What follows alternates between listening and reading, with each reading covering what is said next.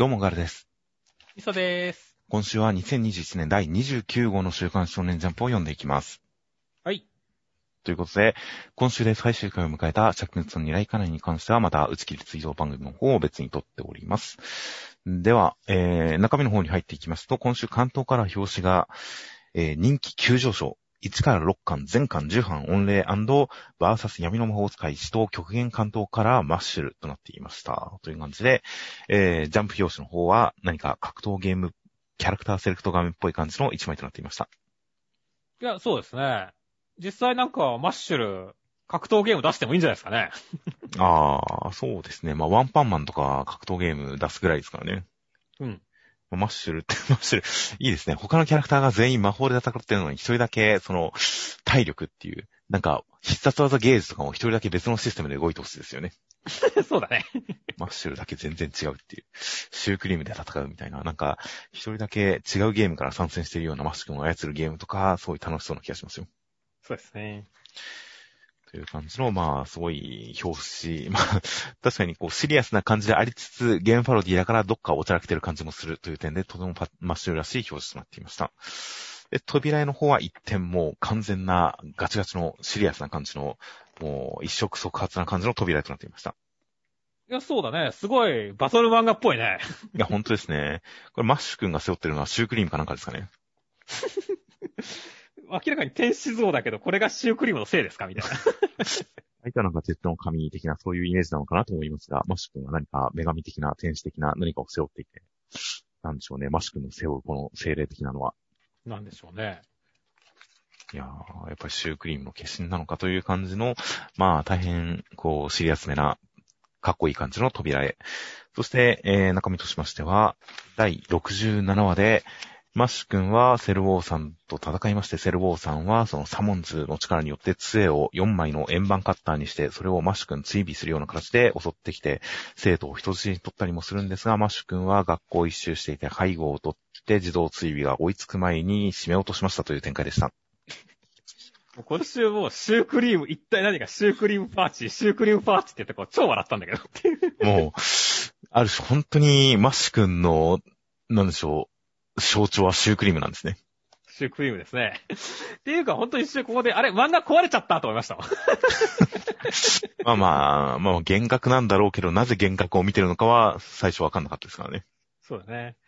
まあ、その結果としては、あの、締め落としたっていうことでしたけどもね。そうですね。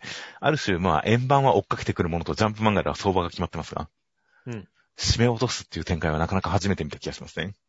いや、そうだね。しかもダイヤモンドで固まったやつを締め落とすっていうね、この常識外な感じがいいよねっていう、そうですね。なんか、皮膚が硬くなるけど、押したら凹むとかいう感じでもないですからね、別に。うん。本当にダイヤモンド並みに硬そうな肌を普通に締め落としてますからね。そうそうそう。いや、だからダイヤモンドですら圧縮する腕力なんですよっていう。いや、全くその通りだと思いますよ。もう普通に炭素とかを手のひらで握ってダイヤにする感じなんだと思いますよ。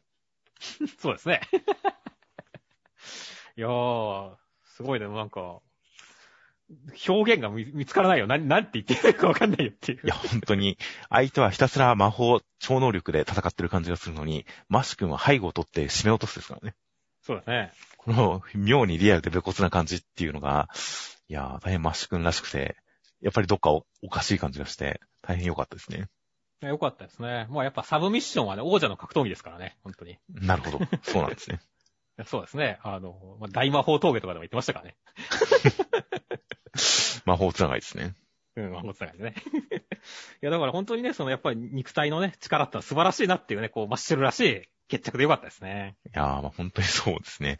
ちゃんと圧倒的に自由にしてくれる感じ、無双してくれる感じが良かったですし、あとはちゃんとそのマッシュ君が戦いに対してこう、意欲を見せるというか、その本気を見せるところで、ちゃんとセルウォーさんが生徒を人質にとって、お前のこの、なんか、偽りの居場所を奪ってやるみたいな感じで、生徒を皆殺しにしてやるみたいな感じの、それに対してマッシュ君が、その居場所を壊すっていうなら、大切な場所を壊すっていうなら何度でも締め落とすよみたいな感じで、あくまでマッシュ君の決め台詞が他人のために、まあ、ある種弱者のために、その守るために戦って言葉を発しているという感じの、ちゃんとヒーロー感が乗っかってるところも、いいなとは思いましたよ。そうですね。まあ、シュークリームの印象の方が強かったですけどね。そうだね。ほんとシュークリーム、おかしかったし、あと、背後に回った時にさ、スンって出てきたけど、ちょっとホラーっぽかったのよかったんだよね。まあ、そうですね。まあ、まあ、怖いですからね。いや、だからなんか、そのうちね、マッシュ君もだんだん舐められるんじゃなくて、敵から恐れられそうだよ。な、な、なね まあすでに結構恐れられてる感じもしますけどね。まあね。まあ、マッシュ君なので、かなり表情に乏しい感じのキャラクターですが、それがクール系ではなくて、おとぼけ系になってる感じっていうのが本当にこの作品の魅力ですからね。そうですね。そのホラー感っていうのも、マッシュ君が無表情だけどクールではない、おとぼけであるっていう感じを、こう、はっきりと感じさせてくれる感じの演出だったんで、そこも本当に面白かったですね。うん。いやー、という感じなので、ぜひ今後、サモンと戦うときに、いずれマッシュ君にはこう、シュークリームシーンを召喚してほしいですね。ああ、魔法、魔法なのそれ。鉄の神、ヘパイトスとか、時の神、クロノスみたいな感じでみんなが戦ってる中、シュークリームの神って出してほしいですよね。ああ、まあ確かにね、魔法使うんだったら、そ、それくらいはっちゃけないとね。いや、魔法ではなく、魔法ではなく、筋力でシュークリームの神を出してほしいですよね。そんな、なんだよ。なんか、ハンマー、あの、ハンマーユージュル背中になんか、シュークリームの筋肉みたいな感じで。そうですね。シュークリームの神、シュークリームパーチーっていう、そういう必殺技が出る日を楽しみにしてますよ。はい。では続きましてが、青の箱。すごいですね。もう、頭から2番目に載ってますね。ちょっとびっくりしたよね。掲載順トップクラスです。青の箱。第10話内容としましては、えー、大輝くんたちというか大輝くん初の試合に向けて、えー、公式試合に向けて大変緊張していまして、庭とかで運動してると、えー、チナス先輩が来てくれて、100円って頭ついてくれてリラックスできました。なチナス先輩に釣り合う男になるために、緊張してる暇はないぜっていう展開でした。いやー、大輝くんの裸を見てね、ちょっと顔をあからめてる千夏先輩よかったっすね。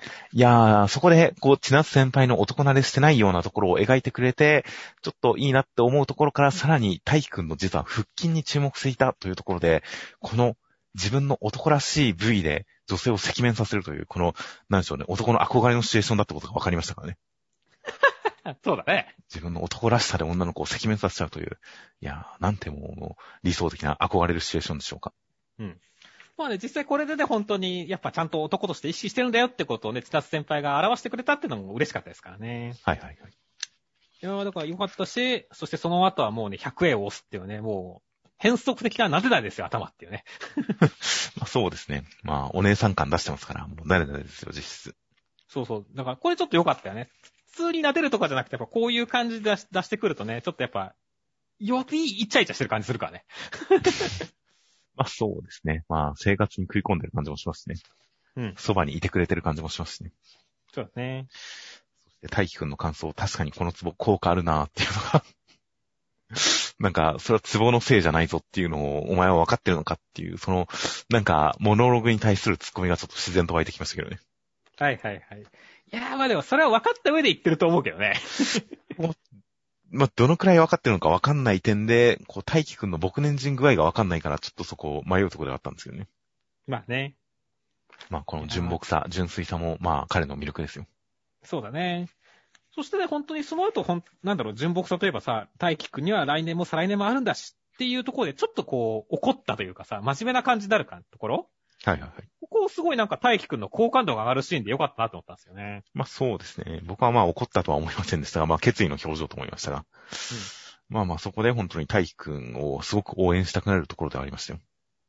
そうだね。やっぱりこのね、大輝くんがこう、まあ、バドミントンに対してもそうだし、恋愛に対してもこう、めちゃくちゃ真摯で真面目に取り組んでるっていうのがわかるシーンだからね。はいはいはい。いや、だからより応援したくなるなっていう感じもあったから、いやー、いい回でしたね。いやー、本当なので、憧れの先輩がいて、その先輩に釣り合うために、まあ、認められる、告白するために、スポーツで頑張るっていう感じの、その恋愛とスポーツを両輪で回していく感じっていうのが、なんかうまいこと恋愛漫画をジャンプ的な友情努力勝利の話に、こう、持っていってる、組み合わせてる感じっていうのが、なんか相変わらず本当この作品いいなと。最初の頃は本当にこのスポーツ要素がどの程度、どのくらい深く絡んでくるのかわからないところがあったりしましたが、いやー、とてもいいバランスだなと思いますよ。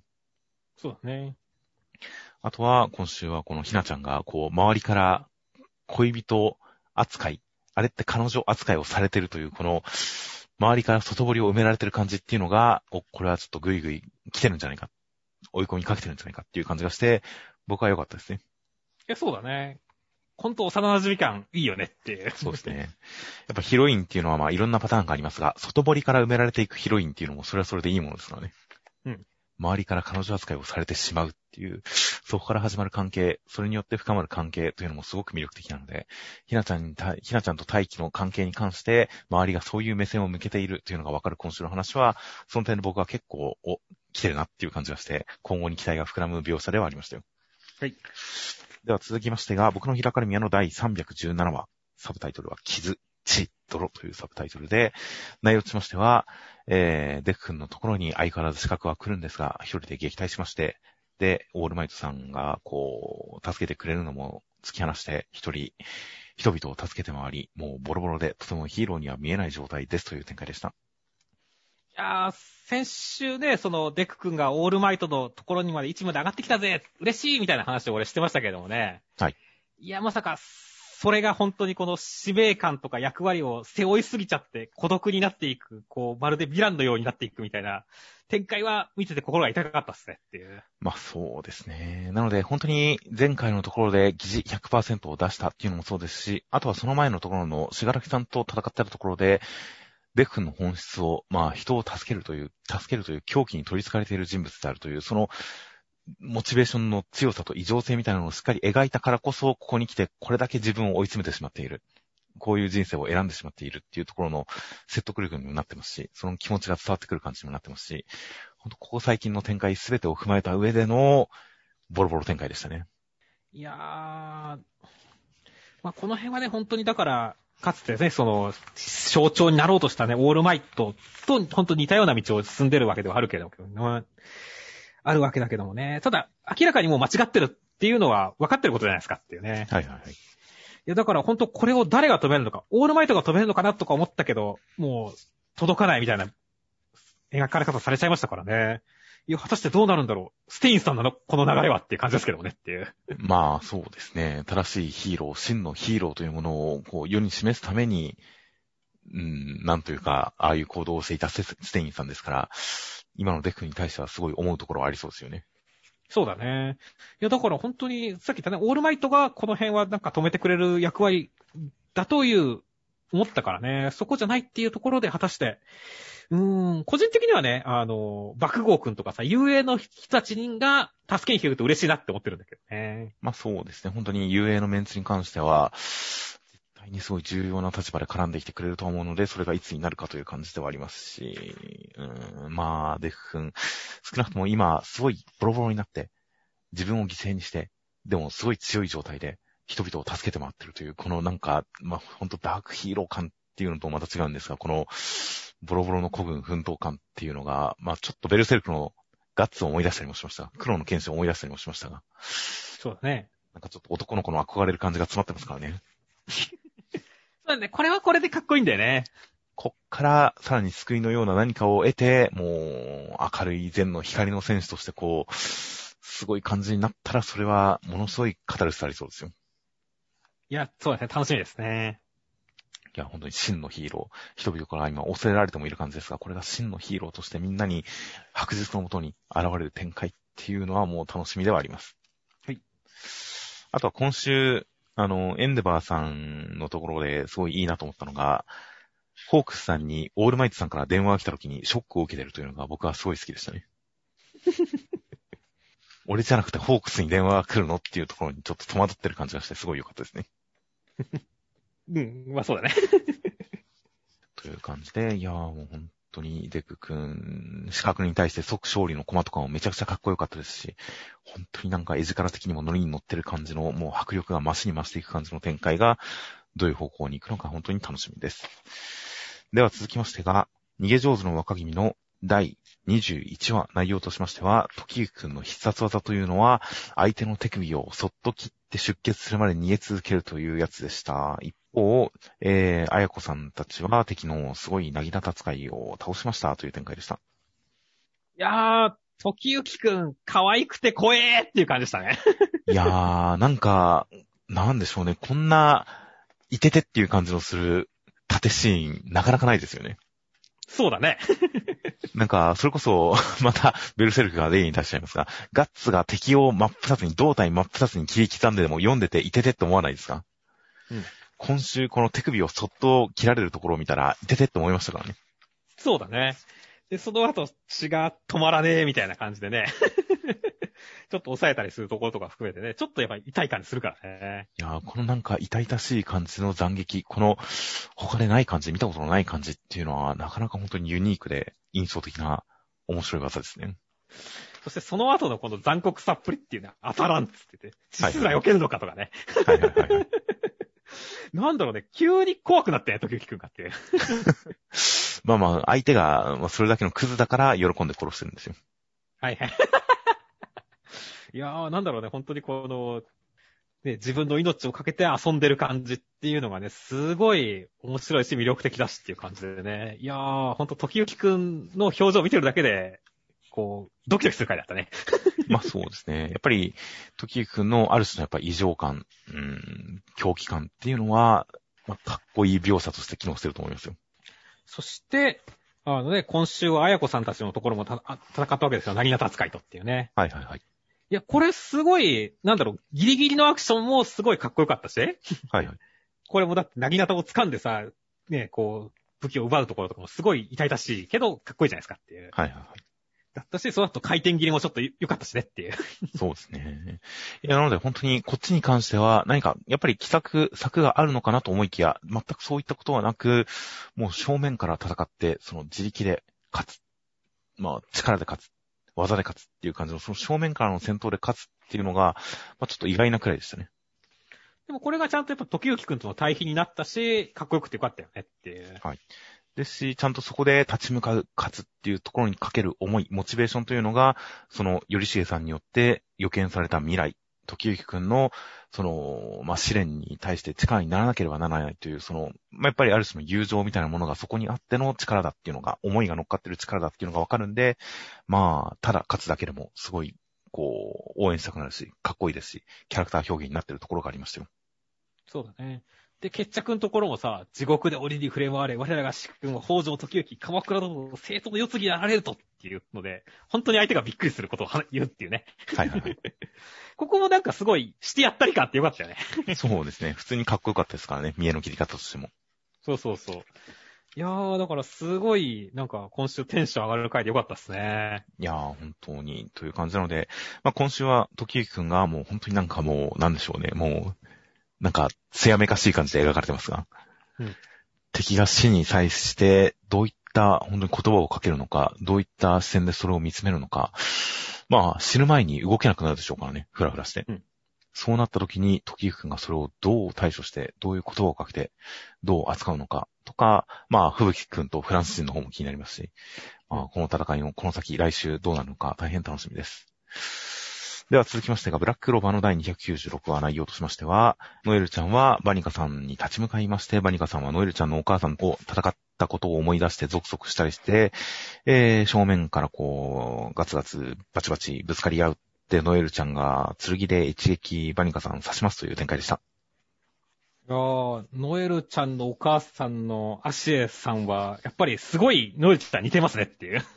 まあそうですね。ある種漫画的な、このキャラクターのつながりを表現する方法として、親子がめっちゃ似てる。ある種、画風とかデザインの方向とか含めてめっちゃ似てるっていうのは、やっぱり漫画的なそのつながりを強く感じさせる演出の一つではありますからね。そうですね。同じ顔っていうのがちゃんとここですごい演出として効いてる感じがしましたよ。そうだね。そしてね、まあここにね、やっぱりノゼル兄様がね、あの、ちゃんといた、いたから、はいはいはい。ね、あの、きっとね、この姿を見たときにノゼル兄さんはどんなリアクションをしてくれるんだろうっていうのがまた楽しみになってましたねっていう。まあそうですね。ノゼルさんとの因縁もここに一役乗っかってはいますからね。そうですね。いやー、そしてね、本当に、まあ、刺したわけですけどもっていう。はいはいはい。まあ、さすがにこれで決着じゃないよねっていう。まあそうですね。血液操る魔法でもありますし、まあ、まあわかんないですね。こっからどうなるか。まだね、ほら、なんかた最初タッグマッチみたいな雰囲気で始まったからさ、はいはいはい。ね、だからそのあたりも含めてまだいろいろどんなバトル展開があるかっていうのはね、楽しみにしてるんですよね。確かに、ロロペチカさんサイドはどうなってるか全くわかんないですね、今。だからその辺もね、ちゃんとこう、取り戻したりして、もうバニカさんにはなんかこのまま死んでもらうんじゃなくて、もっとこう、なんだろう、断末魔というかさ、はいはいはい。あの、完全に心を折って勝ってほしい感じがするんだよね。ダンテさんがそうだったからねっていう。ああ、まあ確かにそうですね。プライドをへし折るような。まあ、実際この戦い、力の比べ合い、力の競い合い、殺し合いみたいなものが、とても楽しい。それが良しとする。それをもっとやりたいみたいな、その思想に関してはまだ追ってないですからね。うん。だから、確かにそこに関するその価値観を否定するような、叩き寄るような、そういう展開がこの先あったら、それは気持ちよさそうですね。そうですね。いやーという感じなので、まあ、このお母さんのアシエさんも、こう、子を守る母親が最も強いという形で、この女同士の、クンズ、ほつれつの女同士の戦いの中において、その母親は強いというその信念を示して勝ってたっていうのが分かりましたからね。そうですね。ある種の女性論みたいなものがそこにありますからね。うん。なのでまあまあまあ、なんか本来的に言えば、女性の強さ、一番強い女性は母親だ的な論調っていうのも本当は今のジェンダー的に言ったらなんか、突っ込まれかねないのかもしれませんが、本当にこういう表現が、ちゃんとエンタメとして遠慮なく描かれる世の中だとほしいなと思いますよね。そうですね。という、その、まあ、いろんな違い、キャラクター、キャラクター人物、人間のいろんな属性の違いの、その魅力をいろいろと描き切ることこそが、まあ、ある種の文化的な多様性なんじゃないかと思ったりするんで、この母親論、いいな。じゃあ、ノエルちゃんはそれに対して、何かやっぱり、バニカさんに対して、こう、人間論、女性論、愛情論、みたいなものを何か持ち出すのかなとか、その辺の、まあ、論破展開を大変期待しております。では続きましてが、ドクターストーンセンターカラーです。祝連載200回突破記念センターカラードクターストーンという形で、センターカラーは、えー、千空君とスイカちゃんの1枚となっていました。そうですね。こう、ヒロインって思ったけど、やっぱ弟子要素の方が強いなってましたね、このカラー見て。ま あそうですね。僕は先週も言ったように、スイカちゃんに関しては弟子とか、まあ助手とか、そういった感じの関係性っていうのをすごい期待しているので、そこはすごくこう魅力的になるんじゃないかと思っていたので、今週のセンターカラーは本当に願ったり叶ったりの1枚でしたよ。うん。という感じの、こう、海にこれから行くぜ、そしてタービンみたいなのを背中に背負ってという感じの、いろんなテーマ、舞台を象徴するような一枚。そして内容としましては第201話で、えー、センクー君たちはニューペルセウス号でヨーロッパに向かいながら、モールス信号での通信を練習してみんなで覚えていましたら、なんとホワイマンからモールス信号で Do you wanna die って言われてましたっていう展開でした。いやー、もう今回ね、こう、フィルム演出でいろいろね、いや、これ、こんなこと起きてましたよっていうダイジェストでしたけどね。はいはいはい。まあいろいろ面白かったけど、個人的にはね、その中でやっぱり、こう、スイカちゃんとクロムくんが、もう年も一緒だしよう、科学使いライバル同士だぜって言ってるとこがエモかったですねっていう。はいはいはい。ね、そこは他もね、良かったしねっていう。まあ本当にいろんなキャラクターの楽しい日常が見れてよかったですね。いやーそして、それらすら、こうね、あの、一気にこう、現実に引き戻してくるホワイマンっていうね、展開でしたけどもね。はいはいはい。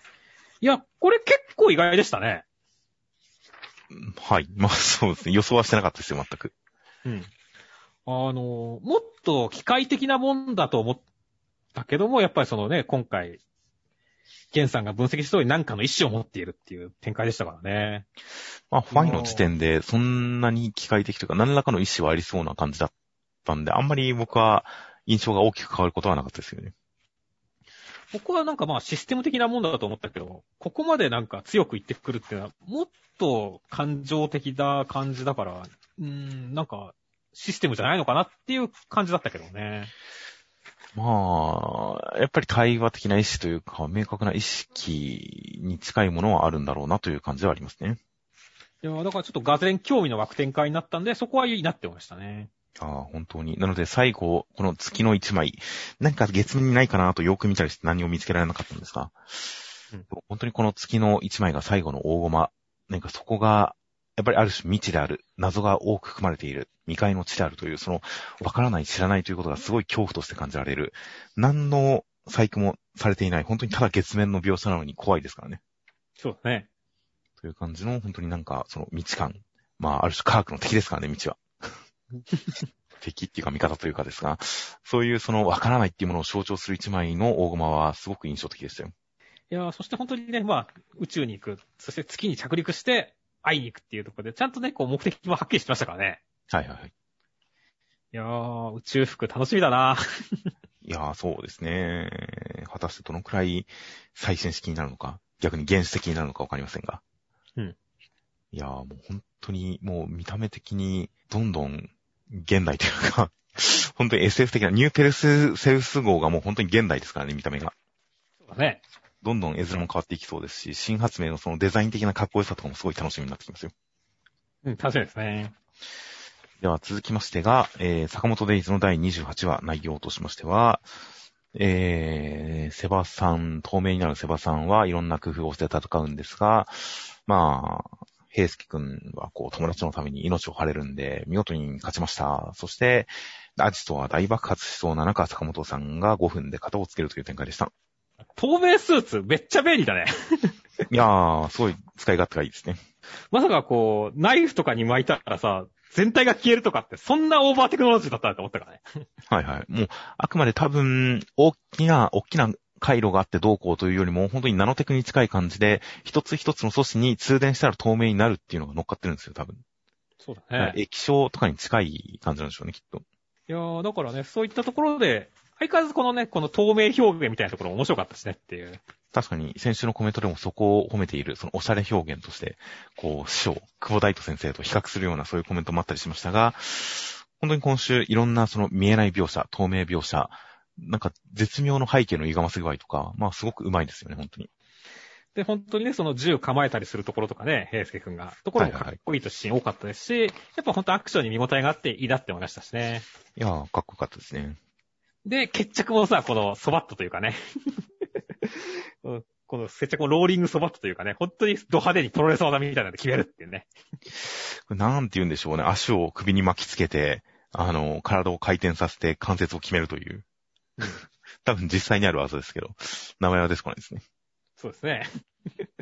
いや、でも本当にだからこれちゃんと迫力あったからね。はいはいはいい。やー。すごい、やっぱこう派手に決着つくと坂本デイズは跳ねるなって感じしますからね。そうですね。そして最終的にアジトが大爆発ですからね。なんでやねんって思うけど。お前は80年代のアクション映画かっていう感じがしますからね。いやー、まあだから早くみんなね、逃げなきゃいけないですよって、ルーちゃんたちも早く逃げなきゃって感じですね。本当ですね。80年代というかもう本当昔のボンド映画みたいな感じになってますからね。うん。という感じなので、アジトが大爆発という、この本当にもう古典的なくらいの王道展開ですから、それを見事に緊迫感を持って盛り上げてくれたらいいなと期待してますよ。そうだね。まあ坂本さんの方にはね、やっぱり今回の新君以上のね、こう、なんだろう、迫力あるね、決着、望んでますからね。はいはいはい。いや、楽しみですね。いやー本当に5分で、えー十分だということですから、ちゃんとその制限通りに5分で型をつける展開が来るんじゃないかなと大変期待しています。はい。では続きまして、岩桜さんちの大作戦の第87話、内容としましては、シオン、シオン姉さんがデートに向行く時のそのコーデに大変困ってるんで、みんなでファッションショーをして、最終的にはこう機能性優先で着ていきましたっていう展開でした。いやーもう、シオン姉さんコスプレ会でしたね。いやー、本当になんかもう、なんでしょうね、もう、画力でご了承できる漫画になったんですね、岩桜さんは。そうですね。大変感慨深いですよ。まあまあ、個人的にやっぱ一番良かったのは、心臓くん服バージョンがい俺は好きでしたね。まあそうですね。心臓くんの服と、あとやっぱり、あの、七尾くんの白衣に目隠しっていうのに何かこう目覚めそうって言ってますが、それも確かにいいなと思いましたや、いいですね。家族コーデをやってみたらいい、よくいいアイデアでしたね、これって。いや、本当に、大変、それはそれは魅力的でしたね。いや、そして、まあね、なんだかんだで僕はね、この、シオン姉ちゃんと、このケンジ君の、このオネショタカップル好きなんでね。はいはいはい。今回もね、うまいことね、あの、ケンジ君の方がね、こう、シオンちゃんを落とす感じでね、決めてくれたんでね。はいはいいやー、なんだろう。あの、これからも押していきたいなって思いましたね。でまあそうですね。この二人においては本当にケンジ君の天然たらし感っていうのが、そういう鍵ですからね。そうだね。遺憾なく発揮されてましたよ、今週も。いや、よかったですね。まあまあ結構ね、本当に夜桜さんちはね、あのまあ、むつみちゃんと太陽くんのカップリングが鉄板なのもあって、他のキャラ、キャラも結構鉄板なカップリング多いですからねっていう。はいはいはい。そのあたりはどんどん掘り下げてってね。は、たださらに発展していしていきそうな気がしますね。まあそうですね。本当にそういう関係性を間に織り交ぜることによって、それぞれのキャラクターがさらに魅力的にいろんな、こう、顔を見せてくれますからね。そうだね。いやー、という感じなので、本当に内容的には何のことのない内容ですが、しおん姉ちゃんが可愛いっていうだけでも何度でも読み返したくなる一話でしたからね。そうだね。いやー、でも、たまにさ、この、ケンゴ猫フード俺、このエロ路線から離れろみたいな展開を嫌がってるくせに、心臓くんの服は大丈夫っていうところのこの基準がわかんないよねっていう、姉さんのっていう。まあ確かに。だから、コケティッシュというか、フェチズムというか、女性的、オタク的なんでしょうね。やっぱ女性的な格好が恥ずかしいんでしょうね。ふんふんふん逆に武骨な格好とか、なんかこだわりのない格好とかは平気なんでしょうね。なるほどね。フェチシズムっぽい格好がダメなんでしょうね。まあ確かに体操服もフェチズムのゴンゲみたいなとこあるからなっていうね。うん。という感じで、逆に無頓着を象徴するエロい格好っていうのは、まあ、気にならないんでしょうね、きっと。そう裸でもいいって言ってるくらいだからね。そうですね。いやー、まあ確かにな、なんか裸でいるとそんなに恥ずかしくないけれどもね、確かにちょっと、葉っぱ一枚だったら恥ずかしいみたいなとこあったりするからなっていう。うん、その例えが分かりやすいのかどうかは分かりませんが、まあ、まあまあ、シオン姉ちゃんに関してはそういう、裸に対する羞恥心はないけれど、何かプレイをさせられることに対する羞恥心はあるという、その基準はすごい分かる気がしましたよ。はいはいはい、そうですね。という感じと、あとはもう太陽くんの、この、むつみのためなら、むつみが一番喜ぶようにしてあげたいみたいな、この太陽くんが仕上がってる感じっていうのも、やっぱり、こう、読者的には、こういう男でありたいっていう憧れがありますからね。ある？ある種もう本当に妻のために全力を傾けてるっていうのを突き詰めると、それはそれで本当にキャラクターの魅力になるなと思いましたよ。うん。まあ、面白かったけど、全肯定はダメだと思うよ、俺。本当ですか？僕はもう全然こうありたいと思いますよ。はいはいはい。なるほどね。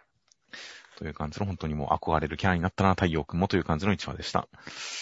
では続きまして、新時代の騎士集結ジャンプ春の大型読み切り連弾第8弾、引き込みアクションコメディ読み切りセンターから47ページ、スリーピングギャング、川江優太先生ということで、えー、川江優太先生が今ネットで検索しますと、おそらく最初に賞に、えーかかったのが、2018年5月の第14回ジャンプ新世界漫画賞において佳作を受賞。それがウェブに掲載となったのが最初ですかね。2018年受賞。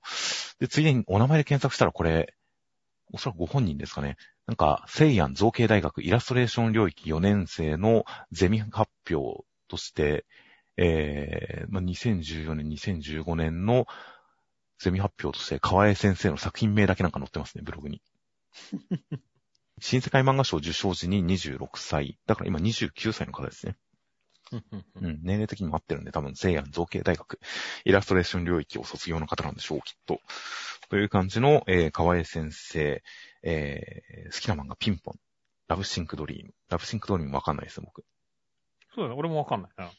ピンポンが好きな感じとか、結構そういったかっこいいアート系なエンタメ的な、えー漫画好きなのかなという感じの河江先生。内容としましては、えー引きこもり、最強の引きこもりの、えーギャングの人が、まあ、その、婚姻にしていたギャングの後取りだった、えー子供が駆け込んできたので助けてあげまして、他の暗殺者から守っていたんですが、まあ、さらわれてしまって、どうしようかなと思うんですが、もう家族だからって助けてあげて、引きこもりもなんとか克服できたかもなっていう感じの展開でした。敵のモブが、の殺し屋が意外と有能で面白かったですね。そうですね。それは結構今までに見たことないキャラ造形だなと思いましたよ。そうだね。自分でぐさっとすとか言ってみたりとかね。はいはいはい。で、それを簡単に見破られてとかね。で、それでもめげない感じはいはいはい。このあたりのなんだろう。強者同士の戦いだけどちょっと万歳っぽくなってるところはかなり良かったよね。まあ、そうですね。本当にそのひょうひょうとした感じというのはすごい魅力的でしたよ。全体的にそういうとこあるよね、これ。テンポ独特だよね。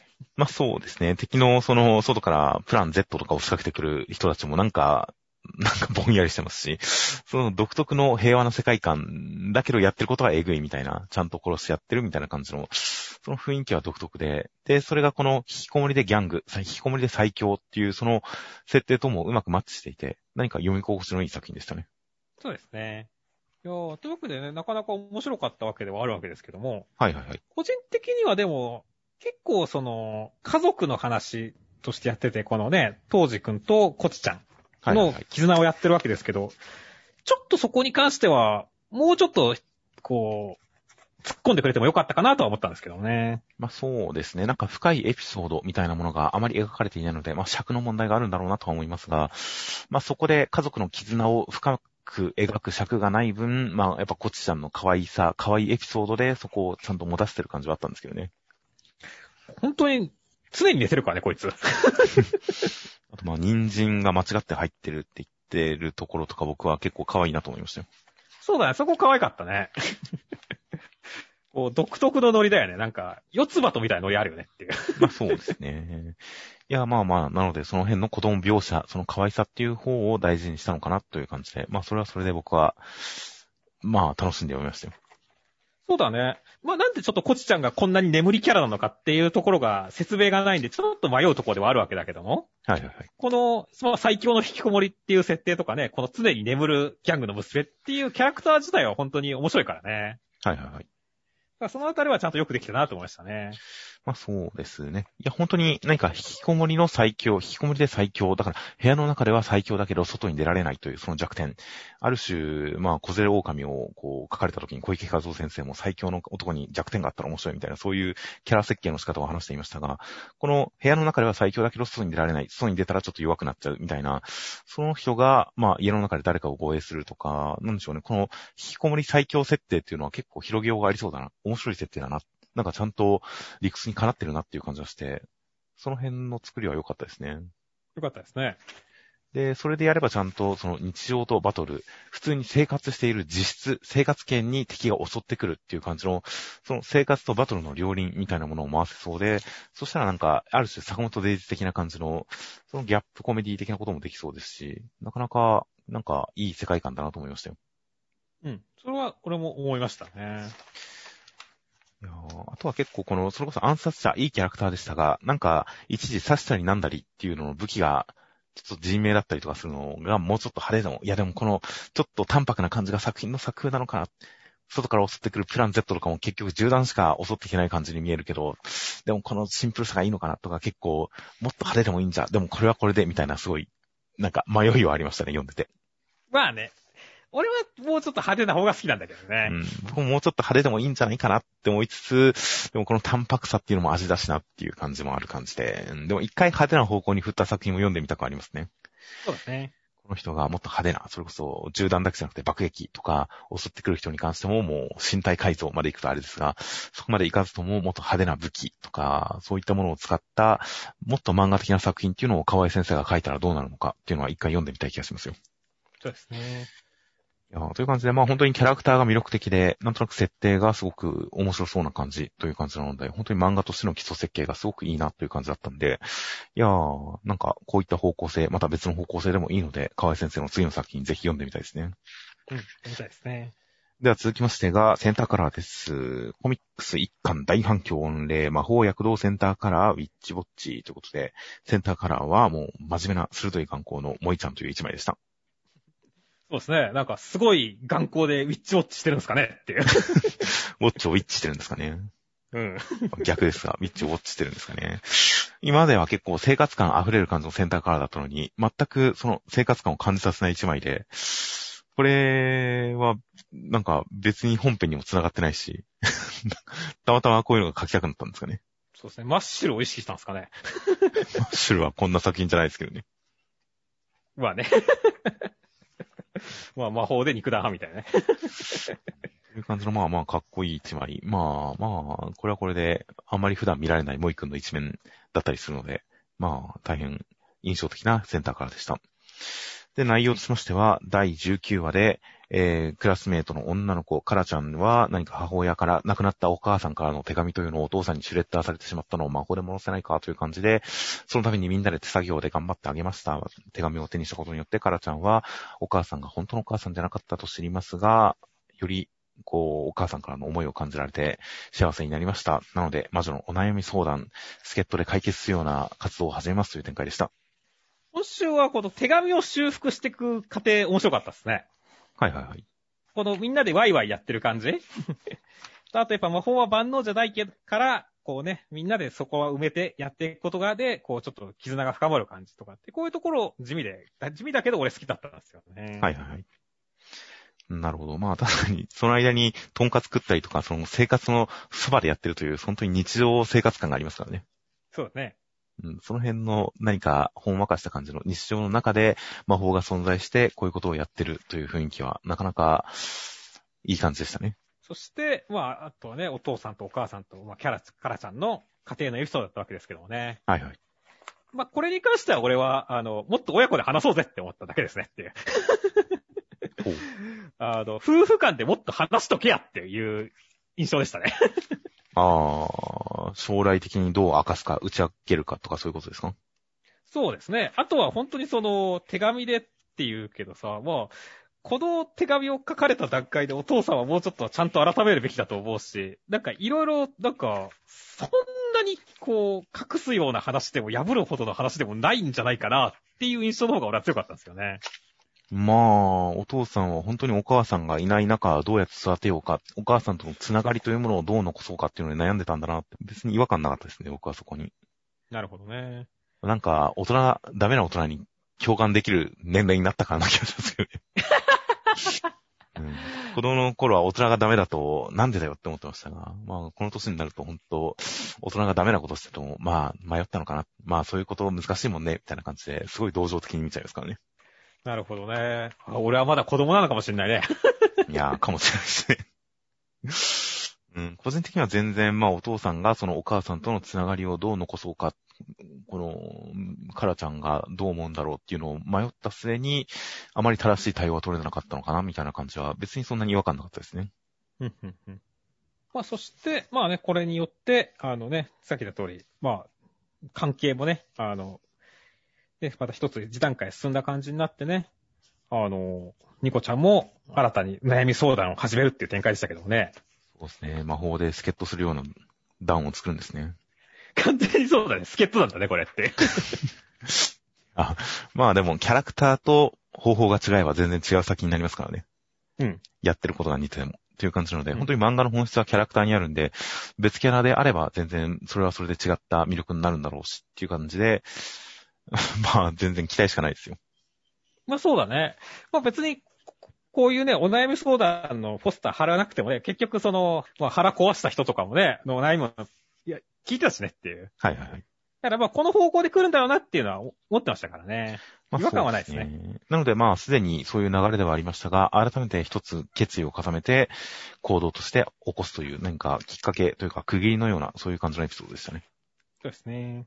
いやという感じなのでまあ、全体的には本当に篠原先生らしい構成の妙で、1話の中で、わずか本当この1話の中で、お母さんお父さんに関することの1回誤解を挟んで、それが誤解が解けて、ちゃんと関係性が修復されるっていうところまで、その振りと、それに対する裏切りと、まあ、お話が収束していく感じっていうのを全て盛り込んでいる、この構成の妙はさすが篠原先生だなという感じでしたし、そんな中でこのカラちゃん、あの、まあ、今まで結構ある程度しっかり者な感じの、気の使える、気の使える感じの女の子だったカラちゃんのその娘としての属性、弱みみたいなものを見せることによって、やっぱりそのギャップによって何かキャラクターに深みが出たようなところもありましたし、さすが、そしてこのコメディ日常ものなのに、重いテーマとかを軽くさらっとぶち込んでくるあたりとかも含めて、本当に篠原先生漫画のいいところがたくさん入ってるなという感じの一話でしたよ。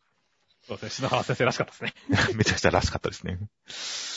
では続きましてが、僕とロボコの第46話内容としましては、えー、ロボコが生年月日と名前の書かれた紙を食べて、えー、パンツに4行詞が浮かび上がって、おしゃれな一言を添えるような活動をしてるんで、みんなでそれを読んで、えー、ボンド君は結局、ネタバレを食らってしまいましたという展開でした。まあまあ、絵面やばかったね。いやー、僕は結構この冒頭でやってる姿とか、ロボコ市場でもトップクラスに好きな絵面でしたね。好きな絵面なんだ、これ。本当に声出して笑っちゃいましたよ。まあね。これなんだろうね、あの、だ出てくるのはいいけど、一生懸命メモってるとこがすごいいいんだよね。そうなんですよね。それが本当に異様な活動感がしていいんですよね。うん。怪しい宗教だよね、これ完全に。いありがとうございますって書いてますよね。やー、だからその辺もすごい面白かったし、あのね、こ相変わらずね、このガチゴリラとモッツォが来た時のこのツッコミとかも良かったしねっていう。はいはいはい。俺たちオカルト否定派だとか言って、あの、黒魔術で復活したのにとかっていう、あの、ボンド君突っ込んでるけど、この辺とか本当に結局だと思ったからね。そうですね。そして、まあね、その後のね、何も変えることないじゃない否定派がいた方が盛り上がるかと思ったら、視力が足りなかった。反省が深いよとかっていうところもね、いや、本当に面白い笑いやるよねっていう。いや、本当にその上で正しいことしかしてないですからね。そうだね。ロボコのパンツ見るわけにいかねえだろっていうね。正しいことしかしてないからね。いや、ちゃんと盛り上げるために反対派を装うけど、不評だったら謝るという、そこで謝れるやつは、大したもんですよ。そうだね。いや、本当に、こいつら本当に小学生かっていうくらい、できてるよね、みんなっていう。本当にそこで変にこじらせないで、ちゃんと、いや、そっちの方が盛り上がると思ったんだけど、申し訳ないって本当に心から謝るというのは本当にいいなと思いましたよ。いやー、というわけでね、本当に気持ちいい話でしたね、今週もっていう感じでしたね。そうですね。この設定は果たして今後どうなっていくんでしょうね。もう使われないでしょ。まあでも元々は、あの膝から出てくるロボコ占いが元ですからね。そうだね。だからちゃんと発展してってるんですよ。元々あった設定が。なるほどね。いやー、そして、あとはね、まあ、最終的にやっぱジャンプのネタバレは良くねえっていうね、我々のきの教育的な話でもありましたからねっていう。はいはい。本当に納得感のある感じのオチでしたし、あと、このロボコが浦原さんとすぐにな仲良くなってる。ルフィなりのコミュニケーション能力がある。ルフィなりに仲良くなるという、この感じのロボコの褒め方というか、ロボコの特徴を改めて示したのもちょっと僕は良かったですよ。そうだね、モテるしね、ロボコは。そうなんですよ。改めてそのロボコの魅力、今まで垣間見えていた魅力を言葉にしたことによって、なんか、あ、それは素敵だな、いいなって思ったんで、今後のロボコのいろんな人と仲良くなる展開とかも、こう、楽しみになってきますよ。そうですね。目指せこのままジャンプヒロインナンバーワンですよねっていう。いや、もうすでにナンバーワンかもしれないですね。あかもしれないですね。膝で言ったら。膝で言ったらね。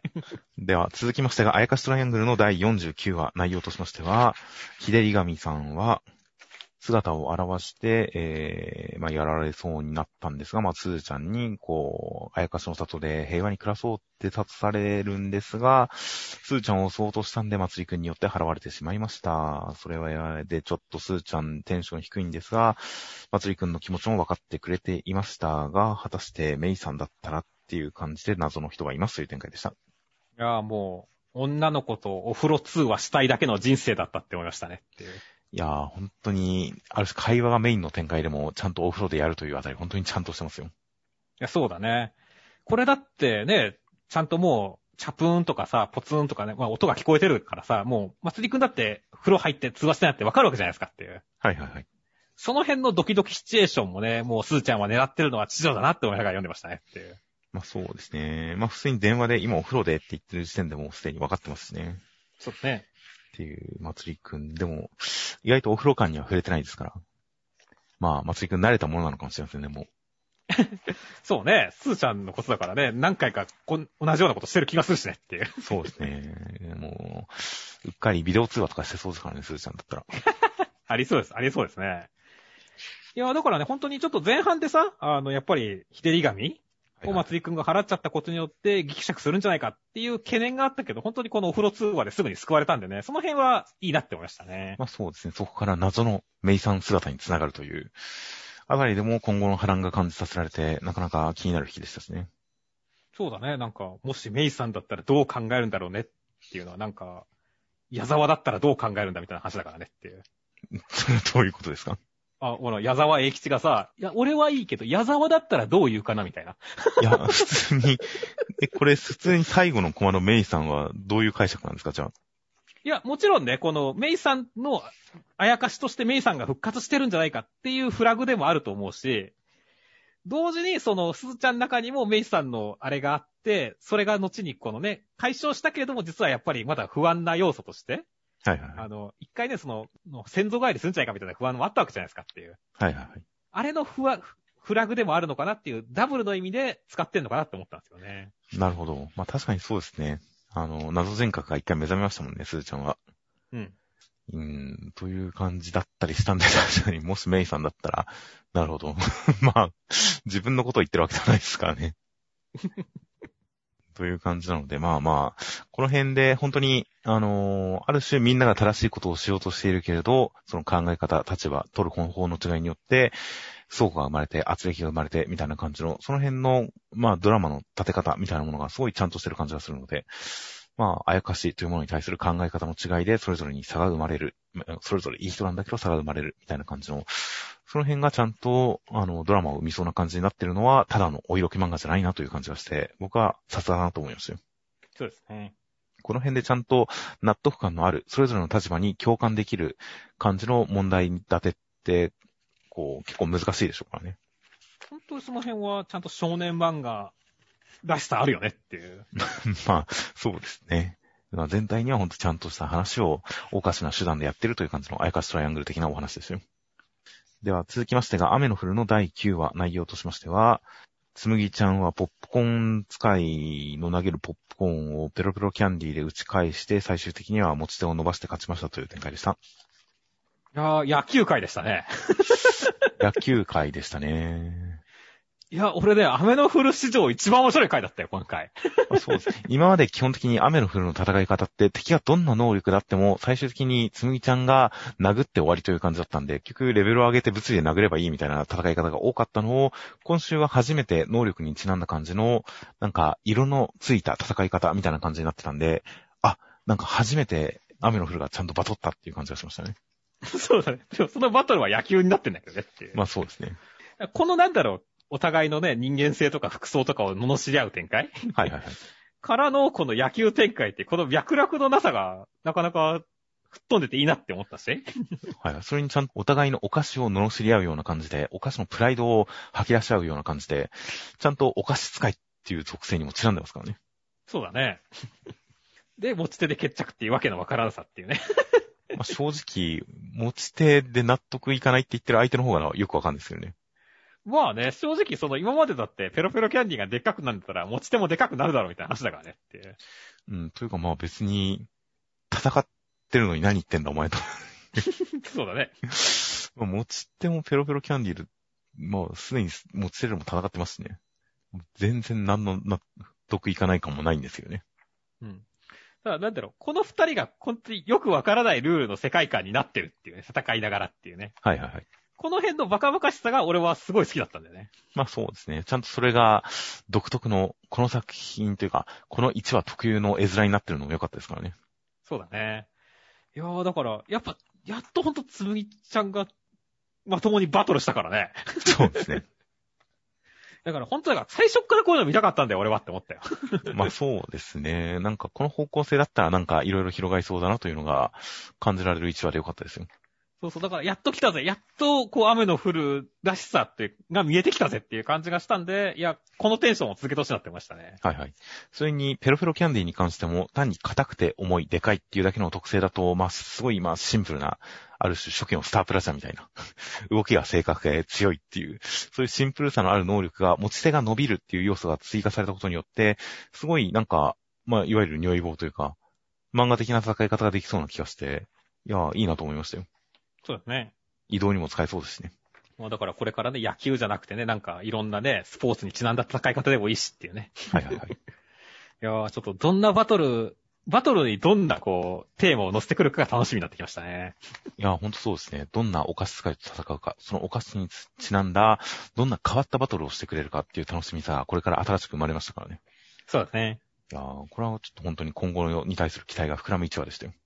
あとはまあ、つむぎちゃんが結局、なんか、本当あの、海野くんのために戦ったりとか、その人を守る、人々を守るために戦ってる動機がそこのところにあるはずなんですが、あまりそれが、こう、表に出ていないので、この辺の最終的にペロペロキャンディは持ち手も含むっていう決め台詞で勝ってたりするあたりとかも、ある種バカバカしくていいんですが、こう、つむぎちゃんの人間性とかヒーロー性とかが、さらに乗っかってくるような展開も見てみたいなとちょっと思いましたよ。そうですね。という感じで、えー、では続きましてが、アンデッド・アンラックの第68話、内容としましては、サマー討伐したら世界が寒くなってみんな死んじゃいそうなんで、えー、ビリーさんにウィンターを早く倒してっていう交渉をした結果、えー、フーコちゃんがアンダーに行きますという展開でした。いやー、神様は本当に舐めたやつだよねっていう。いろんな罠を仕込んでますね。本当だよね。サバー倒したら地球寒くなるし、これ逆にウィンター倒したら地球暑くなってみんなひでって死ぬんでしょっていう。はいはいはい。いやー、罠仕掛けすぎでしょっていうね。いやー、本当ですね。エンターテイナーですね。エンターテイナーだね。まあ本当に改めて嫌なやつだなって思ったしね。そして、まあ今週はね、本当に風子ちゃんがね、あの、自らアンダーに行くっていう形でね、かなりその、自分で考えられる成長した感じがあってよかったですね。はいはい。ほんいや、本当に、それに、やっぱり最近ずっとそのアンダー側との戦いっていうのがメインで、ユーマサイドに関しては本当イベント的な感じでしたから、そういう意味で、そのアンダーサイドのいろんな人間を描いて、今からそっちに行くってなったんであれば、まあ、下地は整えられてる感じがしますからね。そうだね。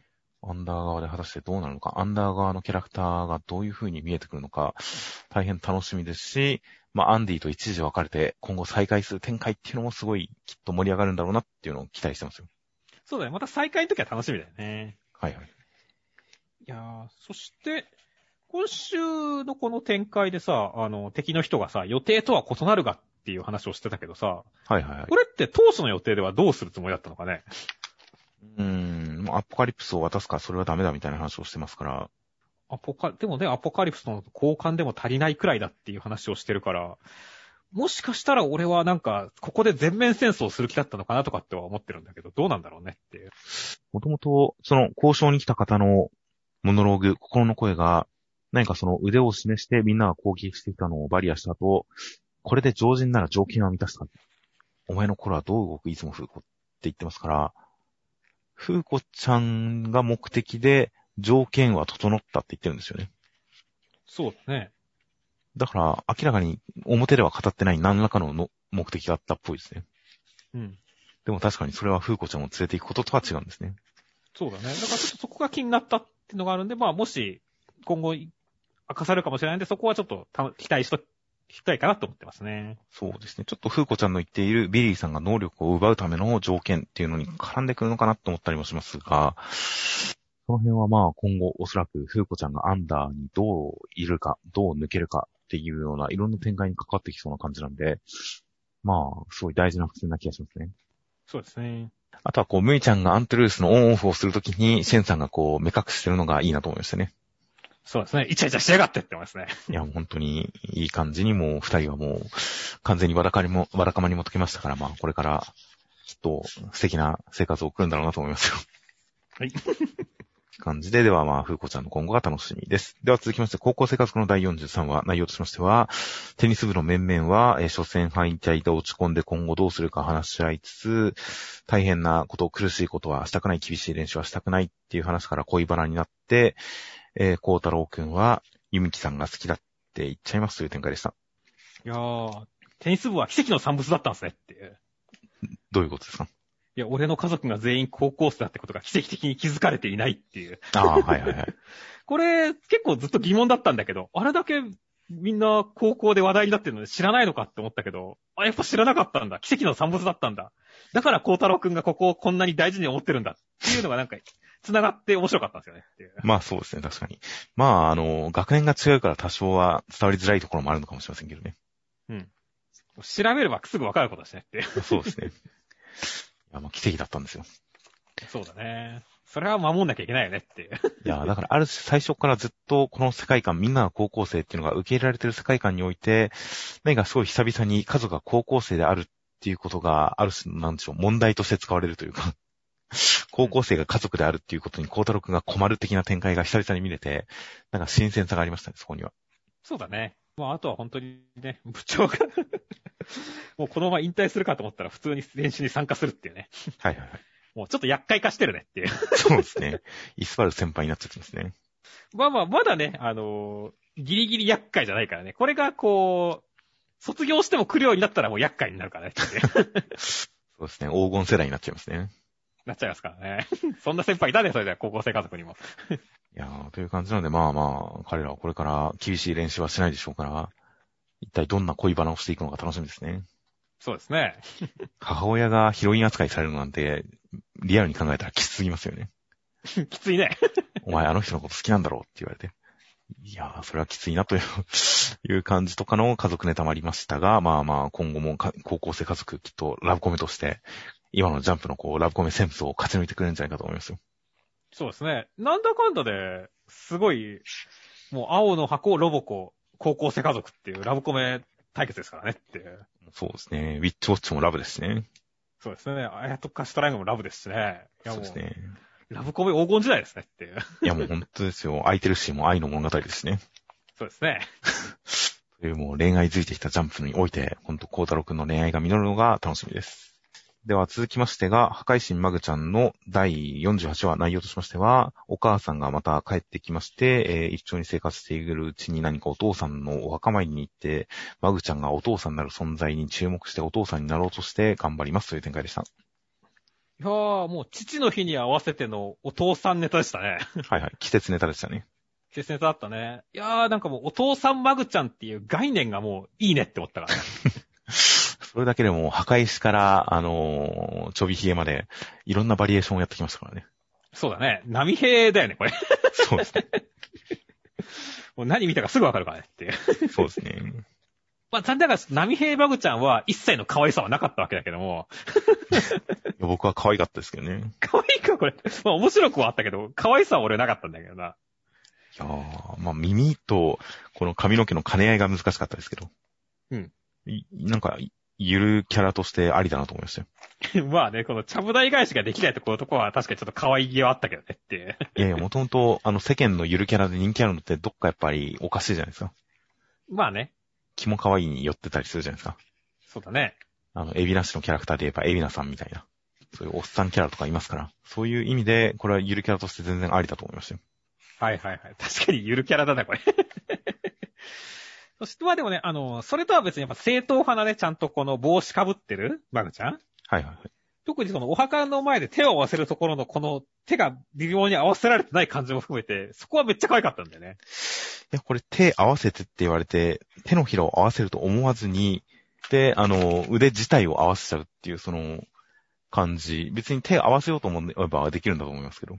全然わかんないから思わず腕を合わせちゃうっていう感じは、まあ確かに可愛かったですよ。かったですね。いやー、でも本当にな、この、最後この、ルルちゃんを肩車しようとしてるマグちゃんとか、本当にお父さん身を感じてエモかったんだよな。いや、そうですね。いや、なので本当に、マグちゃんはまあ基本的には家族ですが、そんな中でも子供っぽい可愛さ、まあ、まさに先週のゲームに熱中するマグちゃんとかは子供っぽい可愛さでしたが、そういう子供っぽいマグちゃんと、あとやっぱり、より親、保護者的な可愛さを見せるマグちゃんみたいなものがあって、今週、今週は本当にその父親マグちゃん、父親的な愛らしさが、愛情が見えて、大変いい回でしたね。そうですね。二度美味しい感じでしたね。いや、本当に。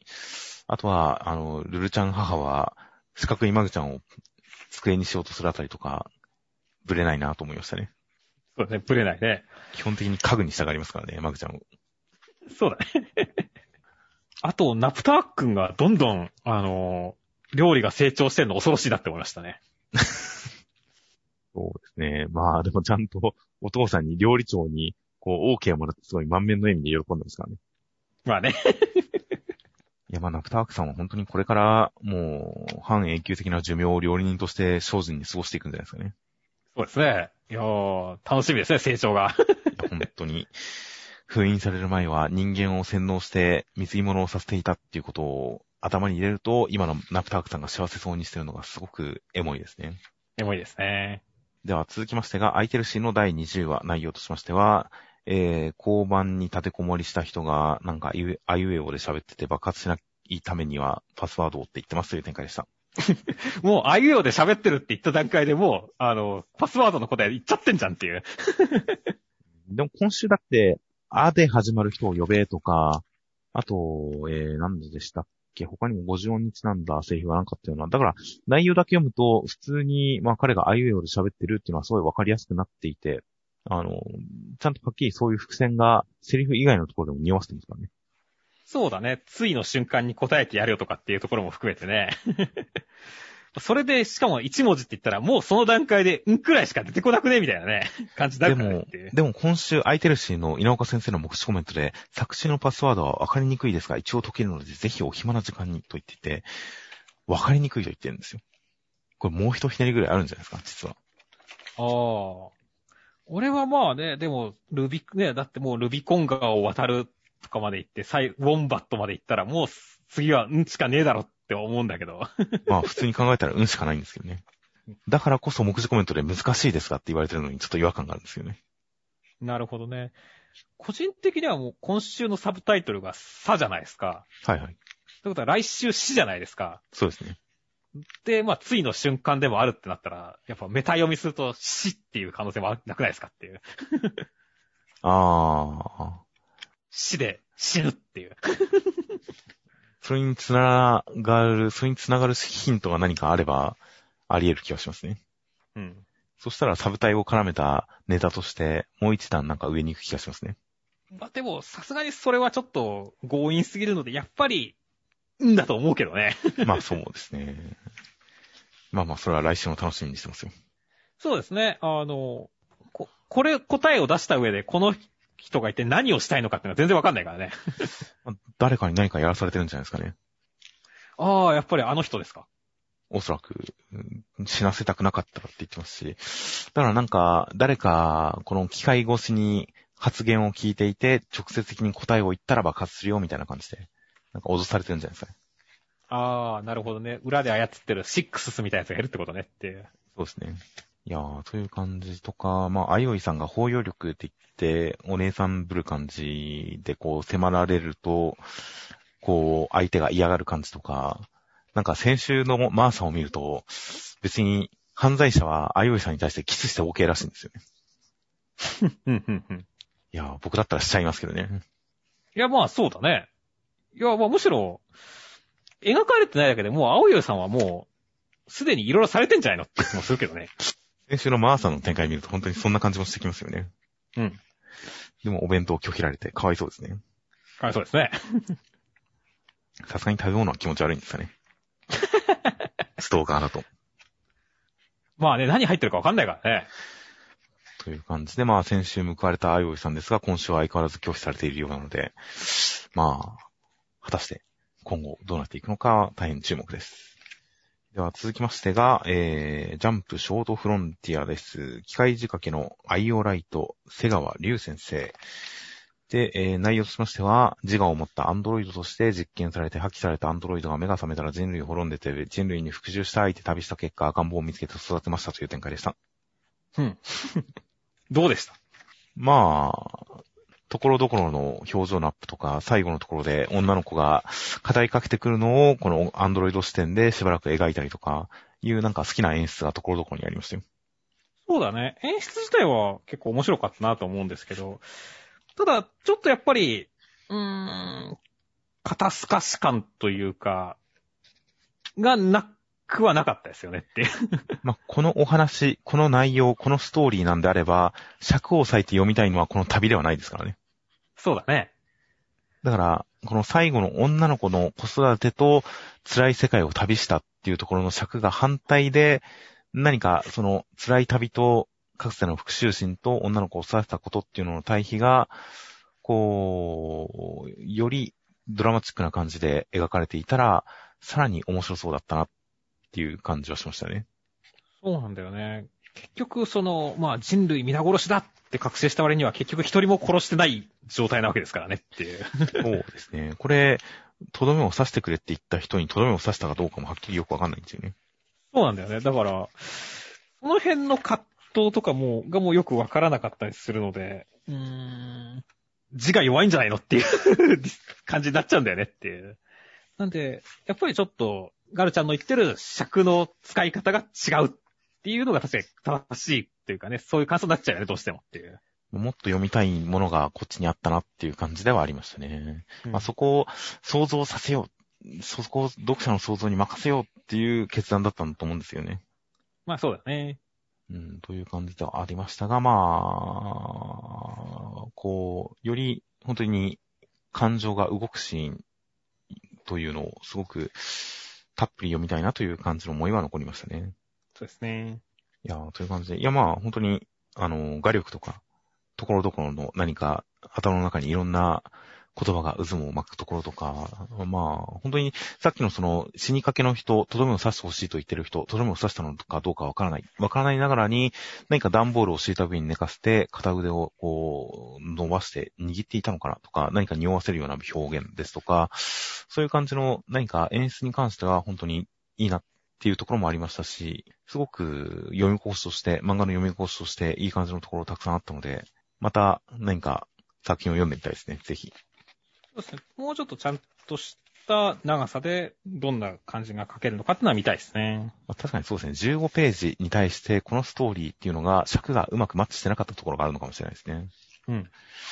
という感じなので、まあ、また別の方向性の作品というのもすごく読んでみたいなという感じがいたします。では続きましてが、灼熱の二来家内の第47話最終回内容としましては、えー、姉ヶ島署に新しくやってきた岩清水くんを連れて、えー、羽村さんが鮫島さんを紹介しに行ってくれた先では、シャークシャーク言ってる奴がいたんでぶっ飛ばしますという展開でした。いやー、本当にシャークさんのフェイントにやられましたね。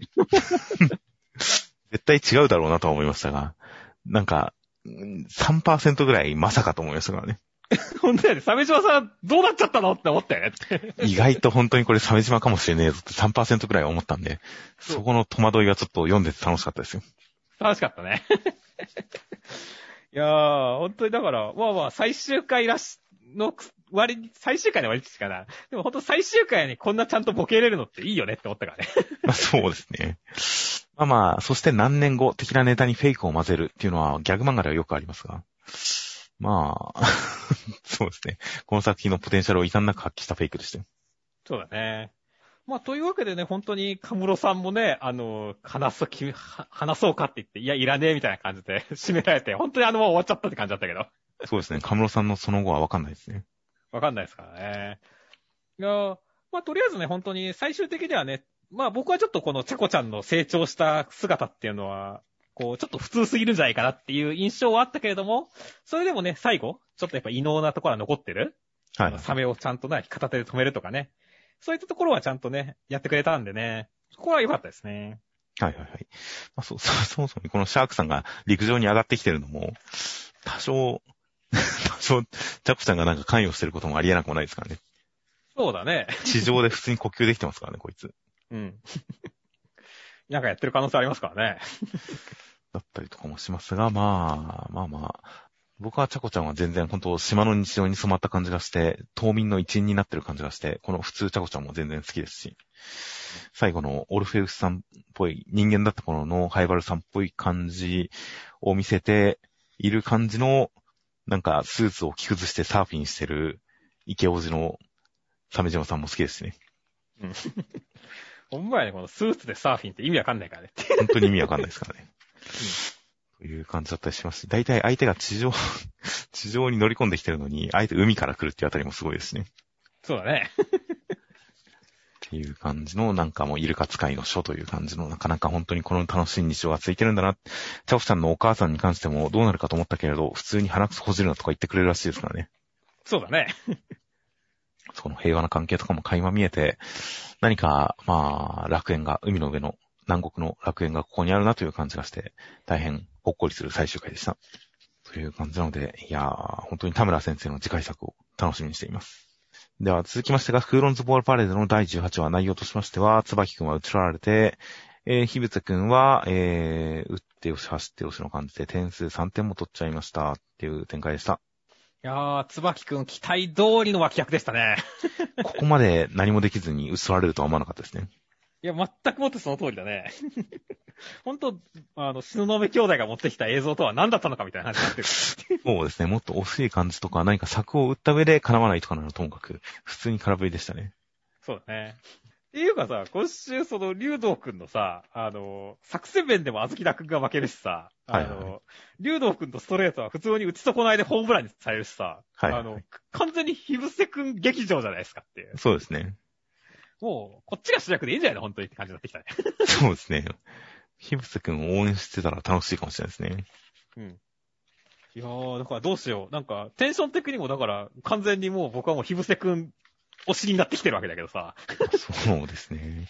あ最後のところで、このホラグチ君が、もう負けでしょうって言って、でもどうせ負けるなら恥ずかしくない負け方にしようよ、みたいな感じで戦ってますが、このネガティブさは、なんかスポーツ選手としてどうなんだってちょっと思いましたけどね。いやいやまあ、言動がネガティブなだけでね、あの、あまだ諦めていないっていうことですから。まあそうなんですよね。あの、クーロンズに来た時も、言葉では、口ではすごい、あの、嫌なことを言いつつ、本心ではすごく来たがっていたみたいなことが語られますから、言動不一致なキャラクターっていうのは、まあ明かされてはいるんですが。まあ、まあまあ、それ、そうですね。ギャップが、この言葉とのギャップが来週明かされて熱くなる展開なんですね。そうだね。だから、忘却バッテリーみたくさ、やっぱり、三塁で止まると見せかけて、ホームまで突っ込んだりするんじゃないのって思うからねって。ああ、いいですね。いやーという感じで、本当に、クーロン、クーロンズに関しては本当になかなか、国有ザはなかなかいいところが本当にないですからね。そうだね。だから、まあ相手がね、本当に主人公力、一人の力で勝ってきてるんだったら、やっぱこれで対比するんだったらチーム力で勝ちたよね、クーロンズはっていう。確かにそうですね。まあ、はみ出し物が集まったクーロンズっていう感じですからね、本来は。そうそうそう。だからその辺の対比がね、来週あたりに見られたら、まあ、逆にさっき言ったヒブセ君が上がってるだけにね、それをうまいこと思われれば印象がガラッと変わって、一気に好感度上がるかもしれませんからね、全員の。確かに、そうですね。それを楽しみにしてますね。という感じで、では、えー、目次コメントが、まず読み切り、スリーピングギャグ、河合先生、家族、担当し、携わってくださった方々、読者の方々、圧倒的感謝です。精進します。ということでした。そうですね。精進してほしいですね。はい。という感じの大変、こう、前向きな感じのいいコメントでした。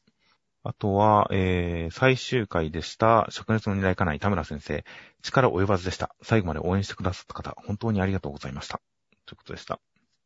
そうですね。ちょっとやっぱ無念さは伝わってきますけれども、まあ、こちらもね、田村先生の漫画すごい読めて楽しかったので、1年間ね、ありがとうございましたっていう感じですね。いや、本当に、こちらこそありがとうございましたで、次回作本当に楽しみにしています。という感じと、ウィッツウォッチの篠原先生、笑ったり泣いたり、毎週楽しみに読んでました。田村先生、連載お疲れ様でした。ということで、こう、ぴったりタイミングを合わせる感じで、こう、コメントが寄せられましたね。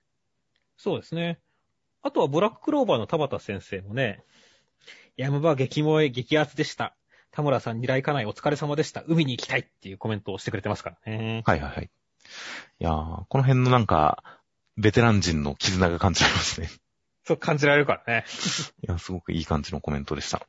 あとは、作家さん同士で言えば、湯坂さんちの権平先生、スタッフの瀬川先生とご一緒できて感無量、機械好きのアイオライト、必読ということで、機械好きのアイオライト、ジャンプショートフェスティバルの、えー、瀬川先生、どうやら、権平先生のところのアシスタントさんのようですね。そうですね。うん、という感じのその辺のつながりも、えー、感じさせるコメント等もありました。あとは、マグちゃんの神木先生、マグちゃんアイシングクッキー作成の動画は凄まじい技術です。ありがとうございます。ということで、そういう動画があるらしく見ようと思ってまだ見てませんでしたね。そうだね。アイシングクッキー。これジャンプ公式なのか、一般の方なのか、どうなんでしょうね。どうなんでしょうね。ちょっと見てみたいと思います、後で。はい。あとは、雨の降るの、えー、みたらし先生、立川男子のラクダが面白すぎる。最近リピートで流しながら原稿作業してます。ということで、あのー、雨の日のラクダとして、なんか、あの、お弟子の白くさんの本のタイトルになってたりもしますが、立川男子さんのラクラクダが面白いらしいですね。ほうほうほう。聞いてますか？聞いたことありますか？いやー、そりゃ、あのー、録音でなら聞いたことありますけれど。生では聞いてはいないですけどね。いやー、暴れん坊のラクダが、すラクダさんというあだ名されている人が、ふと思い出すと、その雨の中、すごい寂しそうにしていたのを思い出すという、そういうお話でしたが、まあ、それは別にストーリー的に重要なシーンではないんですが、そのシーンがすごく、立川男子の、こう、凄まじさ、凄みの乗っかっているシーンとして有名な作品だったりしますが、果たして、じゃあ雨の降るもそういったちょっと切ない人間描写みたいなのが今後出てくるのかもしれないですね。出てくるから、作風的に難しそうな気がするけどな。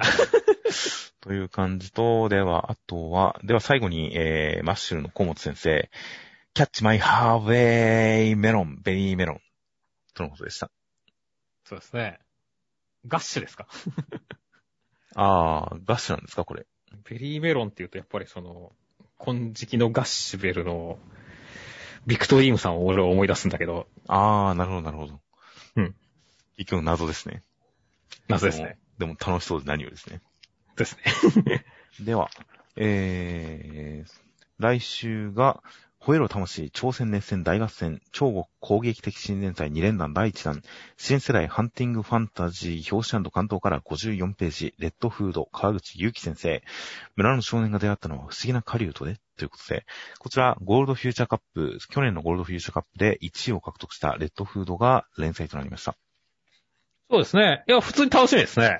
いやーもう本当に大変こう画力とかすごいものがあった、えー読み切りでしたので、それが連載となってどうなるのかは大変楽しみです。ちなみに、新連載第2弾は、再来週号31号から、ネル、武芸道業、平賀民也先生というのが始まるそうです。ほう。バトル漫画なんですかね。そうですね。なんか、ウルトラバトルサテライト感のあるカットですね。そうだね。まあ、格闘漫画、最近なかったので、格闘漫画であれば楽しみだなという感じです。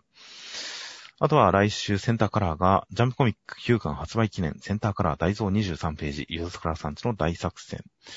そして、えー、もう一つが連載1周年突破記念破壊的人気御礼特大センターから破壊神マグちゃん。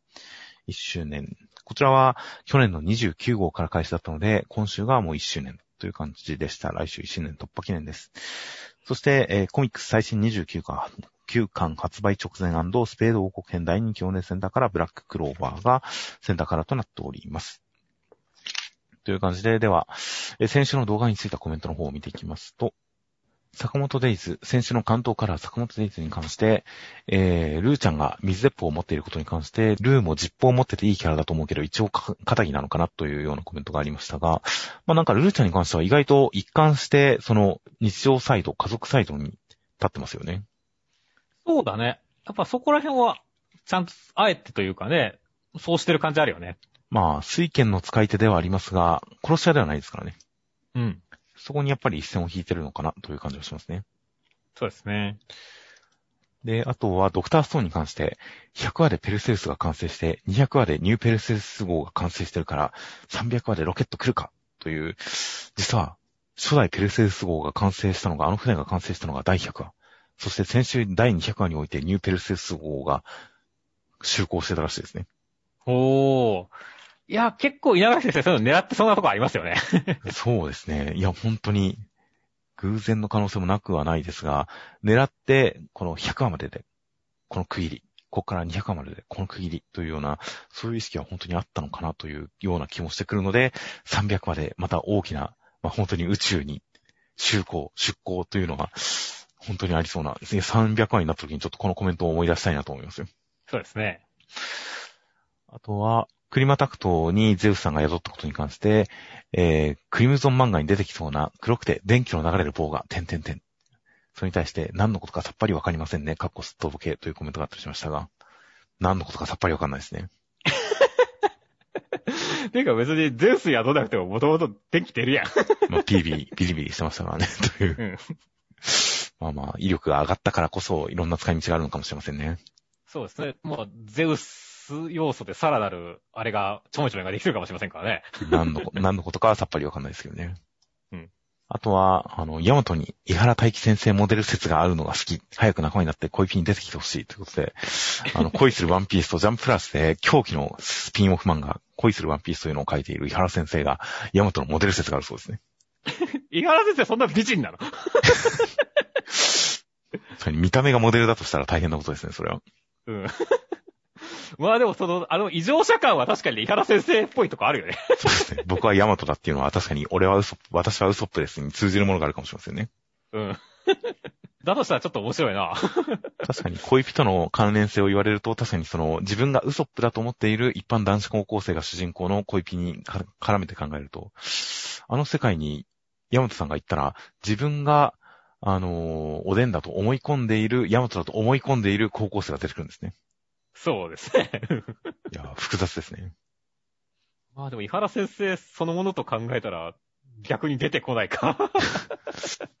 なかなか、その、想像が広がる感じの説がありますね。まああとは呪術回戦でやっぱ、直也くんツイートコメントが多かったわけですけども。はい。まあその中でもね、直也仲間入りするとこまで見えていたのにっていうコメントありましたけども。うん。いや、本当に俺も、ちょっと俺仲間入り見えたと思うよっていう。うん、うん。まあ、ここ根が腐ってますからね。まあね、でもほら、本物に憧れてるっていう一点突破でさ、はい、はい。もしかしたらっていう、仲間入りしたら、それはそれでちょっとなんか、友情とまではいかないけども、ちょっと面白いじゃないですかっていう。まあ、共闘まではいけたかもしれないですね。そうだね。だからそ、俺もね、共闘体制を妄想くらいまでは言ったんだけどね。だからこそ本当に死んだのが悲しかったっていう展開なんですけどもねま。あ、そうですね。まあ、だからこそ、死んでほしくないキャラだこそ、死んだ時にまあ印象的なんですよね。そうだね。だからまあ本当にいろんな人がこツイートコメントしてましたね。はいはい。あとは、全員家の三御三家除外に関して、保留みたいなことに関して、実質、鴨家一強になっちゃうのと、他の家も含めて状況的に戦力が流動的なのが大きそうということで、まあ確かに、戦力が流動的、まあいろいろ状況が変わっている不安定だからこそ、その決断を下せずにいるっていうところもあるでしょうし、言われてみると本当に鴨家一強になりそうな中、鴨家のこの先祖が、まあ、闇が、クズが、あれだってことが分かりましたからね。そうですね。そういうことで言ったら、やっぱ鴨家も除外していいんじゃないですかね。いやもうだから、これも全部鴨、鴨のりとしのせいです。が全部企んだんですよって言って、はい、はい。学友の伏黒をそそのかして、牧さんをあんな風にさせたんですよっていう。すべての黒幕は鴨家だったんですよ、実はっていう。そうですね。だからもう、鴨家もお取り潰しでいいですよ。いやいや、のりとしは優秀だからいいんですよ、別に。まあ、鴨家一挙と、確かに全員家が滅びた今、本当に鴨家だけが御三家を支えてるんでしょうね。そうですね。ということで、本当に、あの、のりとしくん以外の鴨家があんまり出てこないので、その辺も今後絡んでくるのかなとかも思ったりはします。